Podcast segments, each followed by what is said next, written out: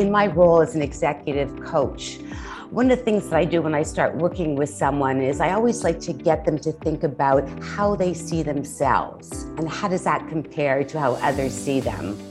I like to ask them also how expansive is their network and what's the depth of the relationships.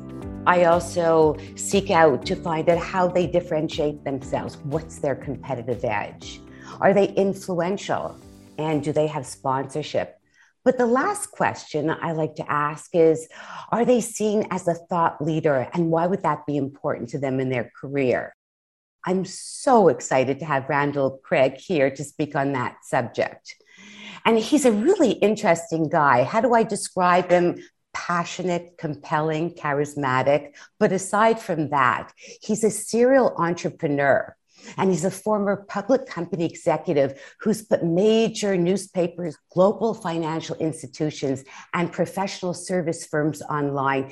He's the author of eight books. He's had eight hundred articles published, thirty-six white papers. How intimidating is that to me? And all of digital strategy. He helps organizations land their digital strategy. He's a speaker, he's a consultant, he's a leadership coach.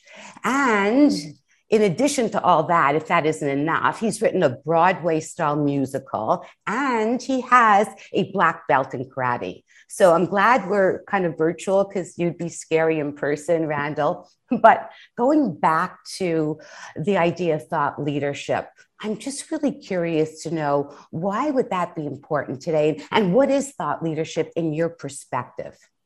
Those are great questions because the terms get bandied around an awful lot these days. You know, if you think about thought leadership, you know, every, a lot of people have got expertise, especially most of the people listening to this particular podcast. But how do you move from having expertise to being a thought leader? You know, and, and there's a difference between the two of them. Uh, why is it important? Um, it's a competitive advantage. You know, if you think about how organizations and how people compete, they really do so in three dimensions: price, expertise, and trust. And, you know, we'll leave price aside for the time being, mm-hmm. but expertise at the pinnacle, it's thought leadership, and trust, the pinnacle of that is being a trusted advisor. And every organization's strategy is sort of bound by those three dimensions: price, expertise, and trust. So uh, it just makes sense to, to, to ask the question, well, how do we become a thought leader? How do we demonstrate it? What is it? Um, how do we uh, become a trusted advisor? And by the way, uh, they're different things. Yeah, I'm curious to know, what are the differences? So if you just look at thought leadership, what that would be, and if you could explain how it differentiates. Okay, so um, thought leadership means having, uh, well, it's not called thought followership, is it? It, it's all about, do people look to you as being truly an expert in that particular area? And, and when they look to you, they look at little bits of evidence. And what is that evidence? And, you know, in a certain sense, if I were to define thought leadership, there's almost two parts to it. Number one is the thinking part, um, you know, uh, research, uh, blogs, excuse me, uh, having an opinion, right? And not always the, the vanilla opinion, but something that says, Hmm, yeah, that makes kind of sense. That's the first part. The second is the production, the evidence. You know, it's, it's books you've written, it's white papers you've written, it's uh, it's articles, it's podcast episodes, it's blogs, it's conference presentations, um, it's consulting assignments, it's media interviews. All these types of things are the evidence of the thought leadership. You know, you don't get asked to speak at a conference unless somebody thinks you've got something to say. You don't get hired Uh, to do a particular role unless somebody thinks that you know something about it. Where do you start? How do you build huh. that brand of thought leadership?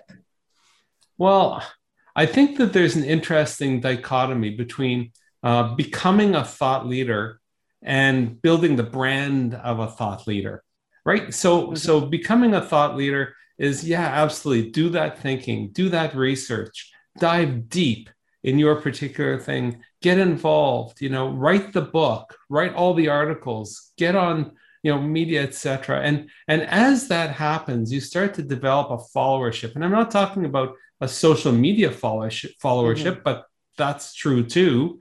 Um, and, and, and I think that's how you start. Um, and, and if I could just do a bit of a sidebar here, there's almost an entire area of marketing called, you know, influencer marketing. These are the celebrities or the people who've got millions of followers on Instagram or on Facebook, et cetera. And, and you know, you, you, they show pictures of what food they, they've eaten. This is not thought leadership. You know, um, influencers right. are not necessarily thought leaders. Thought leaders, but are definitely influencers to, to the particular group that they're that they're leading. How do you become a thought leader within your corporation? Is it the same format? Well, you know, I guess the question is is really uh, back to what, uh, what what you know an awful lot about, which is influence. Mm-hmm. And, you know, when, when we talk about being a thought leader, it's not this generic, amorphous kind of term. It's the question of thought leader for who. And sometimes people are thought leaders within their entire industry. Some people are thought leaders around the world, in every industry. Some people are thought leaders in a particular narrow field, some within their organization, whatever the size of the organization is. Uh, and, you know, in every organization, there's somebody who says, um, you know, what would so-and-so do?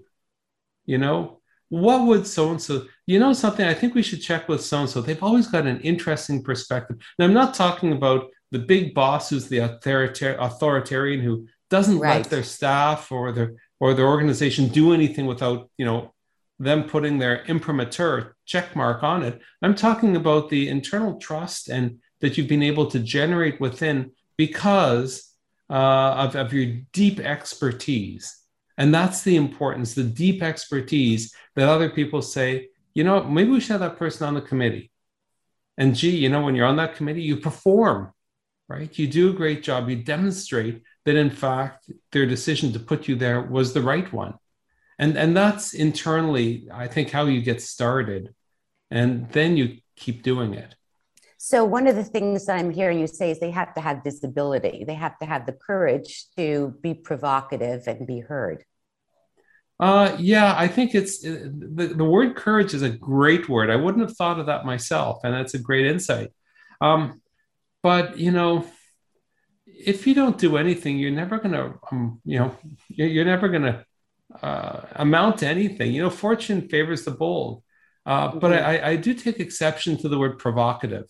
Because some people like to create a lot of drama and they mm. like to be provocative for the purpose of being provocative. Being a thought leader and having an opinion doesn't mean that you're stepping on other people's opinions. Being provocative as a thought leader means getting people to say, that's really an incredible insight that we haven't been able to figure out. Wow, that's going to make a huge difference to what we're doing. That kind of provocative I buy into. Mm-hmm. The drama provocative, um, that's not going to be very helpful here, is it? No, and on that note, you've wrote an article on how do you differentiate between real thought leaders from the fakers. I'm huh. so interested to hear that story. And so, so, yeah, because, you know, because it's such an important aspect of being competitive at an individual or, or, or actually a brand level too, um, you know, it's very hard, you know. How do you assess whether somebody is real or fake? Uh, I've got a, I've got a, a list of ten. I'll go over a couple of them. Um, you know, it. One of them is is the activity level test. You know, how active are they? How often do they post uh, original thinking? You know, how many shares, comments, likes, and retweets? This isn't social media, but how often do they actually do stuff as opposed to sitting back and, you know, relying on some old reputation. Number two, we'll call, call the Google test. If you, for example, did a search on Google for choosing a digital strategy speaker, who would actually come up if that's what you're actually an expert in? Mm-hmm. Me, it's digital strategy, right? I would probably guess my name would come up. I hope my name would come up near the top. Okay, so if you think uh, of, of what your expertise is, where you claim your thought leadership, put that term, not your name, but put that term into Google and see if you come up and see who else comes up. Because maybe yeah. by identifying those thought leaders and connecting with them a little bit, uh, you know, there's be, there'll be some synergy. There'll be some good learning, right? So those those are two. Uh, a third one probably is the most important, uh, which is what I call the peer acknowledgement test. And this is the question of who says you're a thought leader. Because if you're, if your peers don't see you as a thought leader, you're probably not a thought leader, right? If those in your organization don't see you as a thought leader, you're probably not one.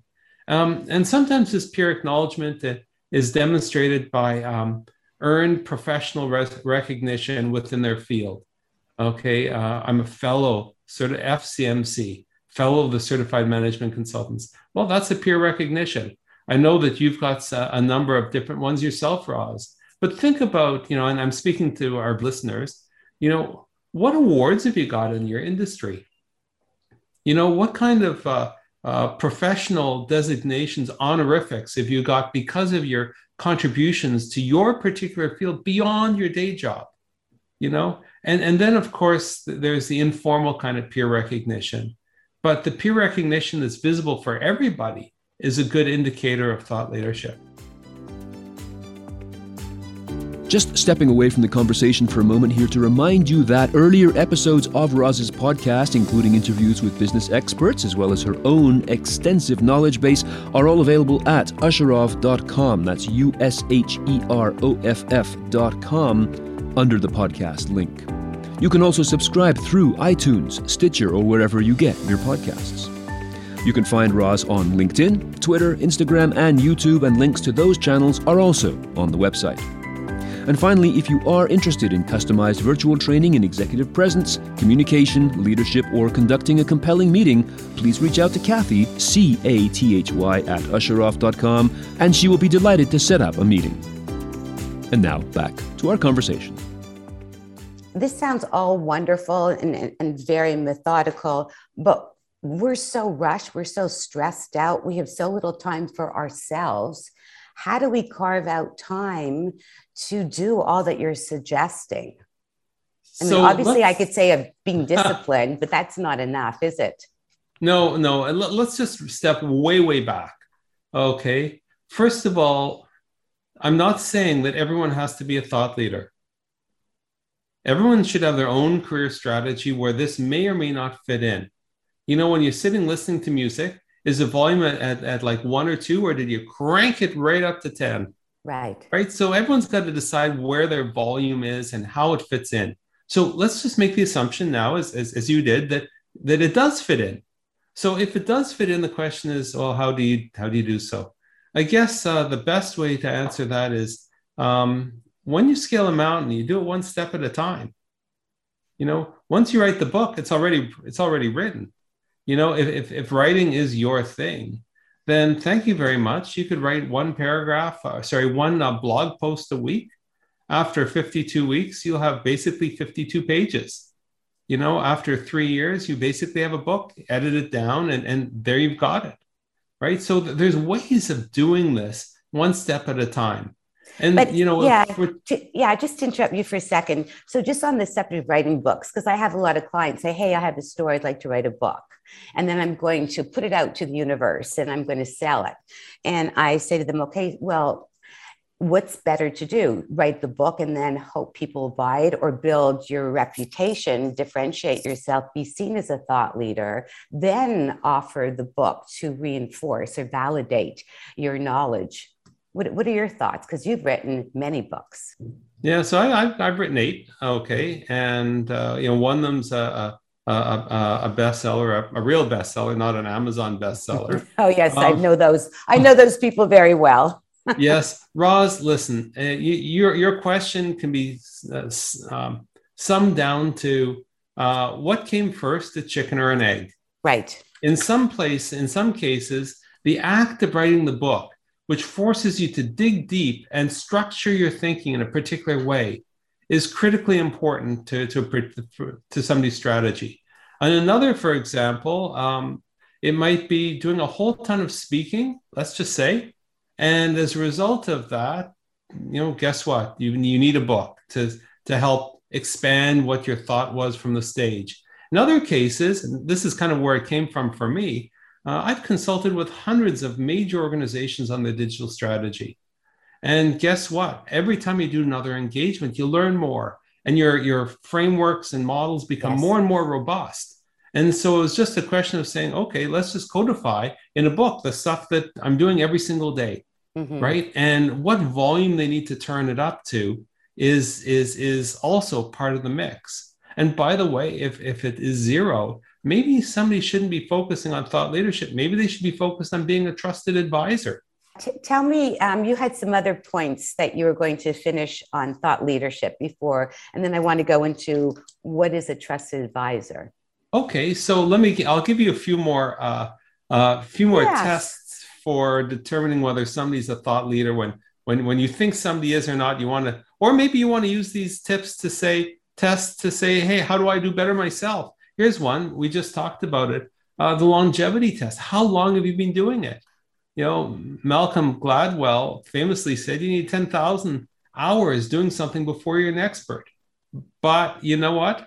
Um, maybe after twenty or thirty thousand, maybe you've got such depth of knowledge in there, it means something very different. So how long have you been doing it? It doesn't magically happen. So mm-hmm. you know, it was amazing. All these people who are experts in real estate, who suddenly became experts in Y two K, who became experts all of a sudden in social media, who kind of experts in something, you know, turn the channel. They're an expert on something else every single day of the week.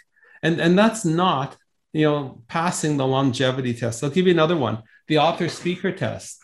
You know, um, uh, I'm not talking about the self-published books. Okay. Some of them are, by the way, are excellent. I'm not mm-hmm. denigrating them in any way, but if you've got a traditionally published book or books, now that means that, you know, and your agent, for example, believed in you. An acquisitions editor said, hey, you know what? This is something that we think will be selling.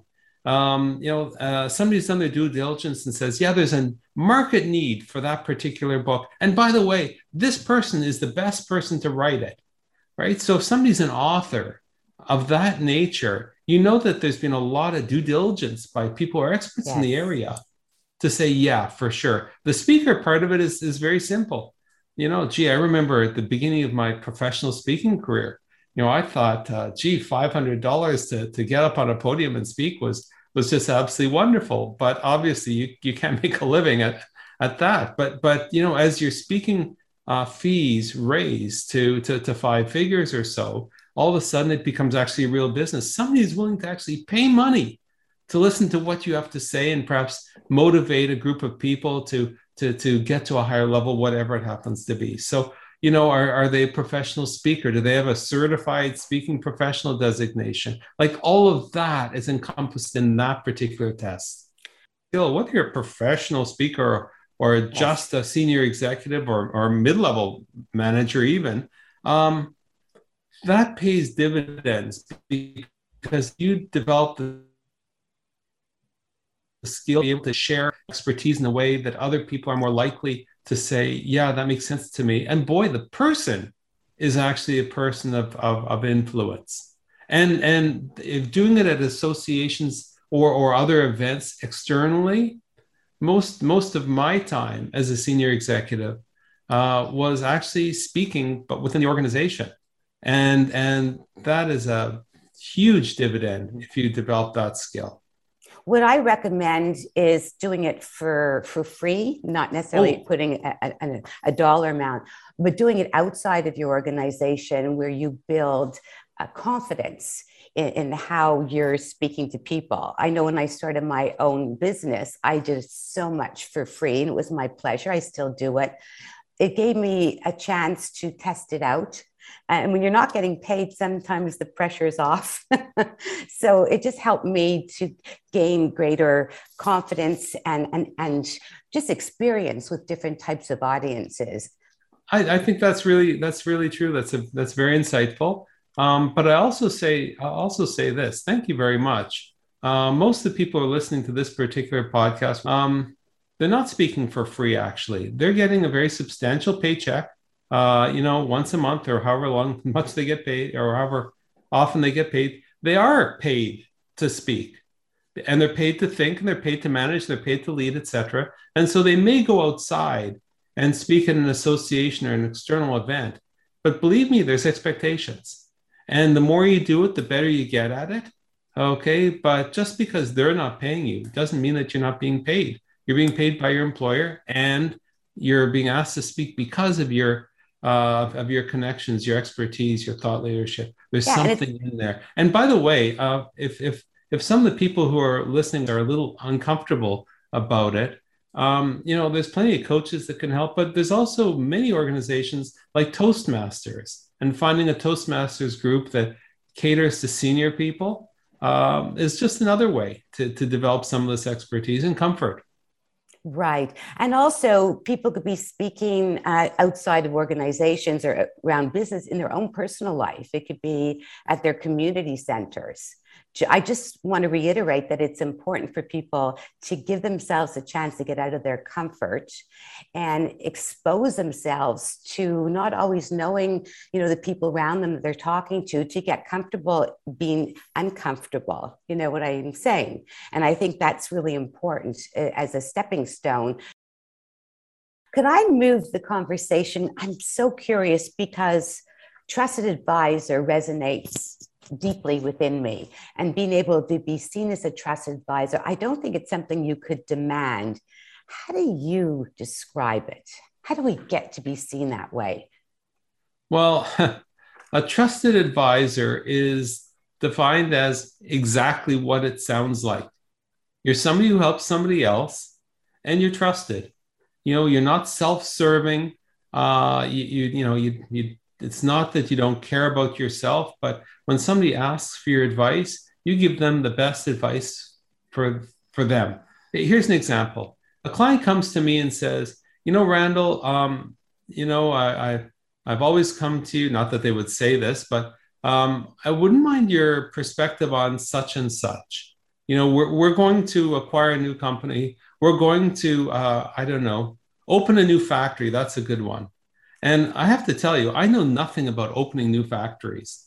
Nothing. Okay. But they came to me and asked me, and I'd say, well, what's your question? And they said, well, we're concerned about this location for that one. And, and if I was a, if I was not a trusted advisor, I would try and answer that question themselves, myself. I might even pitch them an engagement where I would try and solve their problem. Right. But guess what? I know that I'm not an expert in that area. There's a lot of other people who can do far better than me. So I would say, gee, Pat, thanks for asking. That really isn't my area of, uh, of expertise. It seems like some of these things might be factors, but let me let me um, suggest uh, a couple of people that I think really are experts in that area, and they might be able to help you. And and the fact that I'm able to to to to to say no, I'm not the person, but really they are over there, they are over there, is something that not only does it mean their problem gets solved, but more importantly, they see me as their trusted advisor. It's not all about me. It's all about me helping them, even if it means I'm actually not going to be the one who's doing the helping. And that's that's the core of being a trusted advisor. You know, before they decide to do anything major, uh, one of the things that they may think of is, you know, maybe I'm not so sure. I wonder what Randall thinks. Mm-hmm. You know, gee, let me take you out for dinner, Randall. I wouldn't mind just, you know, getting your views on something. You know, and, and that, that's what a trusted advisor is. And for those who are in professional services, for those who are in um, business development and sales, for those in executive roles, this is an exceptionally important attribute to have. You know, it doesn't, you don't have to have it, but in terms of a strategy for success, it's very potent. I know that you talk about the four steps between trust and influence. Would you be open to sharing it? Well, it's not really steps. Uh, I, I I think because we've we've spent some time talking about thought leadership, and we've spent some time, a little bit of time talking about being a trusted advisor. And sometimes people conflate the two as mm-hmm. if they're kind of the same thing. And I think if, if you can imagine a two by two matrix, okay, along the bottom is thought leadership, and up and down is being a trusted advisor. You can be a great trust. You can be a a super trusted advisor, but have very little thought leadership. You know, you can have lots of thought leadership and very little, you know, trust, if you will, uh, in terms of your strategy. And, and, you know, if you take a look at those, those four quadrants, you can almost give them different names. And, and, and I, I call them, it's kind of funny, but it's very true. I call them the golfers, stars, commodities, and academics. Tell and, me about and, golfers. Just because we all like golf. No, uh, so no, I don't golf. Golfers are, are, are great uh, when it comes to relationships, right? Trusted advisor, but they're not great thought leaders, right? They may not be experts in their particular area at a high, high, high level. And is there anything wrong with being a golfer? Well, it's good exercise. You're outside. But in this context, no, there isn't. There's nothing wrong with it. There's some people that are so skilled at being a golfer, super high trusted leadership, but, you know, thought, uh, sorry, trusted advisor, but thought leadership, just, it's not their thing, mm. right? And and that's, that's what a golfer is. If we look at the other corner, if you will, it is the academics. These people are the thought leaders. They've done detailed research. They know every single little thing about that particular area. Everybody knows that they are the undisputed, undisputed expert thought leader in that particular place. But you know what? Being a trusted advisor, that's really not kind of part of who they are. They're, they're very, very low in the trust advisor sort of scale, but they're thought leaders. And is there anything wrong with being an academic? No, not at all. People will beat a path to your door because you can solve their problems, right? Um, the, the, the challenging one, the most challenging of the four is the commodity. These are people with no thought leadership and have not done anything on the trusted advisor scale. There's millions of people here. And this is the, the, the corner of death because it doesn't help your career. It doesn't make a difference in your organization. And it's a, it's a strategy to go nowhere fast. So, you know, if you're a commodity, you got to choose. Uh, you're going to move up the trusted advisor axis. You're going to move across into the thought leadership. But if you are a commodity, you know, okay, there's nowhere to go but up. All is good from that perspective. Right. The star, though, that's kind of the the uh, the pinnacle. This is where you're both a thought leader in a major way, but you're also a trusted advisor. And this spot is actually really hard to do because something that we talked about earlier and that I hear all the time is, where do I find the time? If I'm spending all this time on yes. building relationships and everything, how do I also f- find time to also um, develop deeper and deeper uh, expertise in thought leadership? So not very many people are in that star quadrant, um, but you can certainly aspire there. If you know that it's there, you can start to head towards it. You're an academic, moving up just a little bit, turning the volume a little bit up on the trusted advisor moves you towards star. If you're a golfer, okay, turning that volume, that thought leadership volume up just a little bit moves you towards being a star. So that, that that's kind of the way I look at it. And, and, and, and it's a great way for, for all of our listeners, actually, viewers, to, uh, to, to think about where they are too. So what you're telling me and all our viewers is the pinnacle of success is to reach that star status, but it does take a lot of work, a lot of discipline. I'm just loving everything you're saying. There's so much I have to do. You've inspired me to think about how I show up in the media, what I need to do, how many books I need to write, articles. It's overwhelming. Is there anything you could do to summarize all your wisdom today that allows us to take that first step as you suggested? So, you know, uh, you, you said it very well. And, and I think probably the most important thing is, is this. If you recognize where you are and you recognize where you want to go, then you, half the job is done mm-hmm. because you now defined your direction. If you need to build up a little bit more on the thought leadership, guess what? Now you actually know what to do. My experience is a lot of people waste a lot of their time doing things that don't meet, move them towards what their objectives might actually be. Yes. So, so finding time to do some of this stuff really is the question of saying, how do I turn off some of the things that I'm not, that, that are, that are time wasters, that aren't getting me to where I'm, I'm supposed to go? You know, the, you know, a marathon runner. Okay. Um, oh my God. I'm in, I'm in awe of these athletes. I certainly can't do it. problem with bad knees and and and so on. Um, I'd be thrilled to, to to be able to run around the block. Okay, honestly. Mm-hmm. Okay, but a marathon runner, they're they're going for, you know, I don't know, dozens of miles, and if they're able to slice off one second or two seconds off that marathon, they they feel like a million bucks. So here's my question. What if they didn't spend as much time getting that extra one or two seconds on something that they're already so, so good at? What if they spent a little bit more time, I don't know, doing weights, okay, or, or uh, doing art, or doing something that they haven't developed so much themselves? I'm not saying focus on your weaknesses. You should focus on your strengths. But, mm-hmm. you know, at the margin, if you are such an amazing golfer, will you get as much benefit to being an even better golfer? You might want to. That's your choice. But if you're concerned about how do I become a better uh, academic, how do I move more to the thought leadership, maybe that extra erg of effort to become an even better golfer will get you far, far greater uh, on the thought leadership scale if you use that time there. So I don't know if that sort of helps under, you know, a perspective on it, uh, but that's the way I look at it. No, I, I think this is so helpful. It's about prioritizing.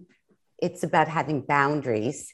It's about knowing when good is good enough and how to diversify so you expand your reputation. Randall, you are just amazing. I can't thank you enough for your time, your charisma, your wisdom. And my wish is that people watching this will get as much self-satisfaction and inspiration from you as I have. Thank you so much. It's been a real pleasure. Thank you, Roz. Take care. Thank you all for listening.